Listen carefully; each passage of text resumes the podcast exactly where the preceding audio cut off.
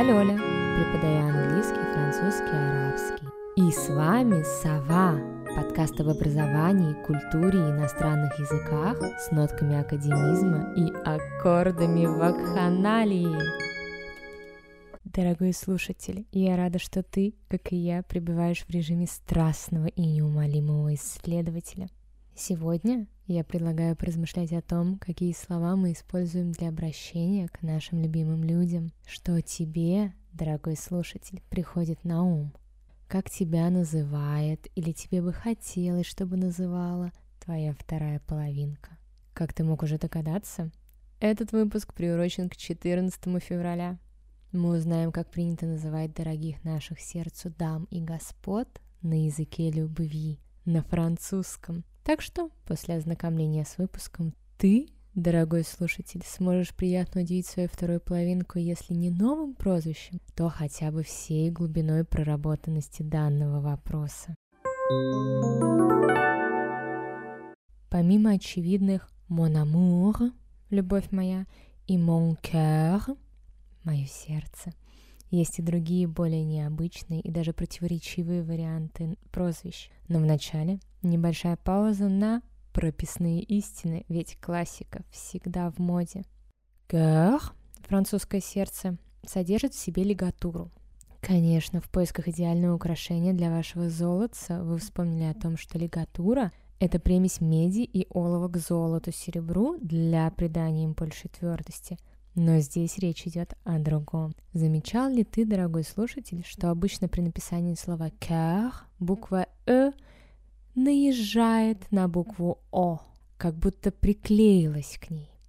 Нет, они не слились в объятиях. Это как раз и есть лигатура, соединение двух и более графем в один знак. Если говорить о практической части, то лигатура использовалась в средние века как способ ускорения письма и экономии места. Что же касается эстетического аспекта, то лигатура также использовалась в орнаментах для украшения. Например, в вязи. И нет, не арабской, а кириллицей. Подборку древнерусского кириллического письма можно посмотреть в социальных сетях «Сова», подкаста во ВКонтакте, Яндекс.Зене и, иншалла, видеоверсии выпуска на YouTube. Они по причине своей технической сложности выходят чуть с задержкой относительно аудиоформата. Ссылки в описании к выпуску. Сделаю лишь любопытное замечание. Вязь кириллицей похожа на куфический почерк арабского. Для меня это было невероятное открытие, когда я увидела, как мне казалось, куфический почерк на соборе. Но вернемся же во французский язык. Лигатура букв О и Э появляется в качестве латинской транслитерации древнегреческого дифтонга «ой».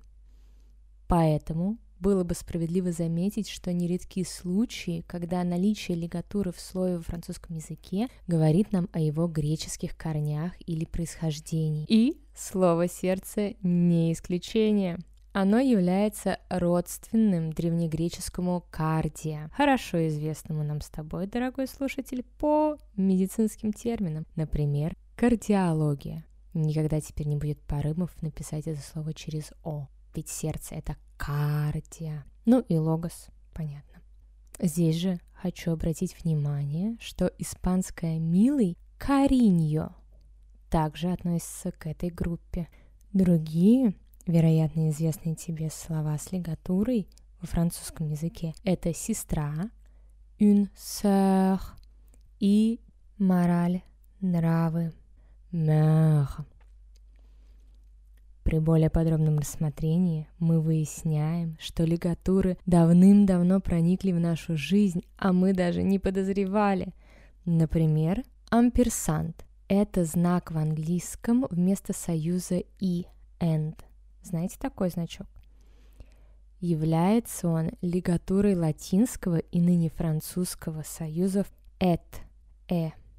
Еще более актуален для нас значок собаки, который мы всегда пишем в адресе электронной почты, и знак доллара, перечеркнутое латинское «с». Куда же без него? Но у них так много теорий происхождения и разночтений, что когда-нибудь я сделаю об этом отдельный выпуск. В русском языке также присутствуют лигатуры.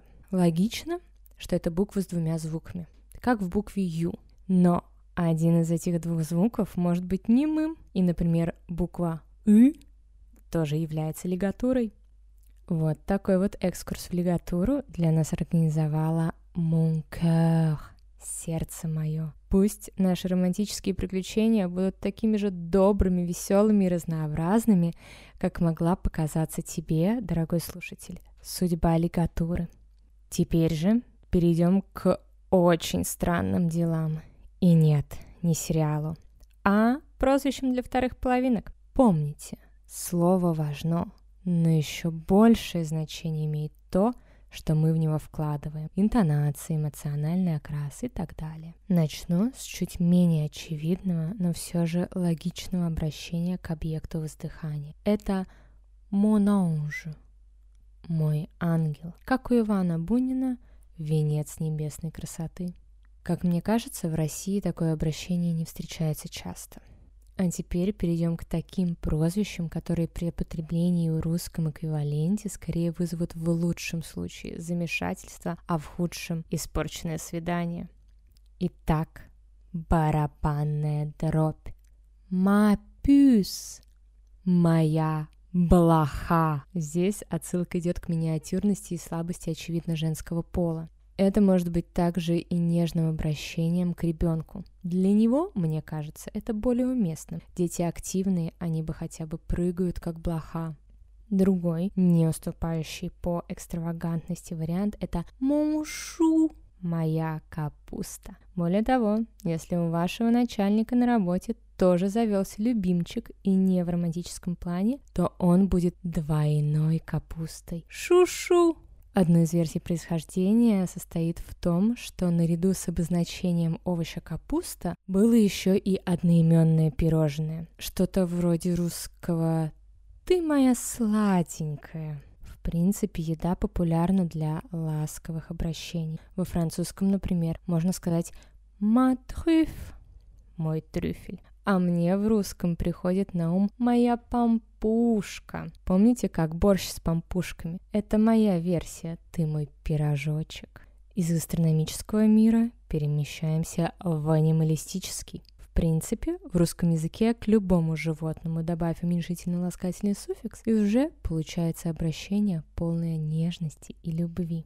Моя кошечка, песик, ты мой слоненок, мамонтенок, жирафик и, конечно, крыска. Как крыска Лариска. Давайте представим ситуацию. Завел ты, дорогой слушатель, домашнюю крыску. Назвал ее, очевидно, Лариской. Ведь рифмуется же по классике крыска у старухи Шапокляк. А потом у тебя появляется нет, не романтический интерес, а преподаватель по имени Лариса – которая пришла к тебе и познакомилась с крыской, которую зовут Лариска. Здесь-то круг и замкнулся. Возможно, звучит достаточно банально, но когда сам оказываешься в такой ситуации, то ее комичность просто зашкаливает. А Лариса, кстати, с греческого переводится «чайка», так что еще непонятно, кто кого там в данной ситуации. Небольшое пояснение, чайки питаются среди всего прочего крысами. Шучу, конечно. Ни одна из упомянутых героинь не пострадала ни физически, ни морально. Отойдем от профессиональных баек в более романтические. Вернемся к французам и их предпочтениям в фауне.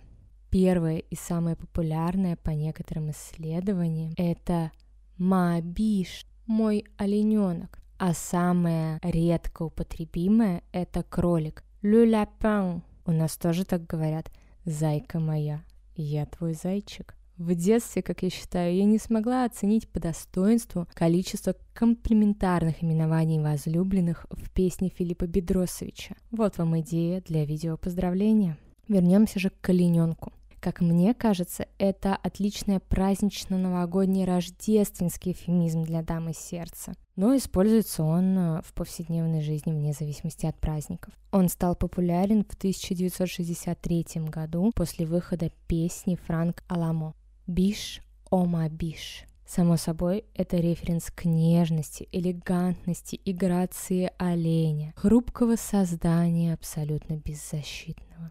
Не зря же Бэмби был олененком. Спешу заметить, что стереотипы слабого пола и хрупкой беззащитной прекрасной дамы отходят на второй план. Тем не менее, феминизмы продолжают свою жизнь. Как я говорила в прошлом выпуске, Пропаганда. Расширяем словарный запас. Если вы еще не послушали, скорее включайте его после этого эпизода. Язык помнит все. В том числе это касается и прозвищ. В заключении я бы хотела спросить тебя, дорогой слушатель, какие из вышеупомянутых эфемизмов для любимого человека тебе запомнились? А какие понравились больше всего? Mon amour, любовь моя, Mon ange, ангел мой. Puce, моя блоха. Chou, капусточка моя. Biche, олененок. Как мы видим, имена нежные можно разделить на несколько основных тематик. Флора и фауна. От себя хочу добавить, что мне нравится говорить не котик, а котики, потому что звучит еще более уважительно, как если бы обращались на «вы», как в дореволюционной России это делали в отношении родителей в знак уважения. Или же невольно вспоминается «мы» Николай II приказываем, когда человек о себе говорит во множественном числе. Из других вариантов, которые я встречала в своей жизни, мне понравилось нежное обращение из мультсериала «Бесконечный поезд». Кстати, там отличная драматургическая простройка сценария, моя рекомендация от всего сердца для вас, хотя и не совсем празднично-валентиночная. Одного из персонажей звали Корги Величественный Великолепный. Мне кажется, по-королевски прекрасно обратиться таким образом к своему воздыхателю при взаимной симпатии. Всевозможные эфемизмы всегда можно персонализировать, добавив к ним прилагательные. Например, ваш возлюбленный хитрый, но трусливый мужчина, который умеет обращаться с речью самым неожиданным образом, он может уболтать кого угодно – чем не интеллигентный кролик. Предлагаю к следующему 14 февраля создавать коллекцию самых неожиданных и интересных прозвищ для наших любимых половин вместе. Так что оставляйте свои комментарии в любых удобных для вас социальных сетях. И, может быть, в следующем году мы сделаем подборку про русский язык. Желаю вам, мешери, мои дорогие слушатели, отличного времяпрепровождения в чудесной компании с возлюбленными, друзьями или в гордом одиночестве.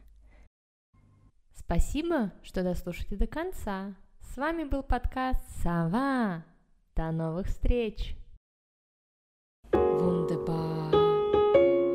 И обязательно подписывайтесь, иншалла, на наш подкаст. Ссылки на соцсети, где вы можете следить за нашими обновлениями, вы найдете в описании.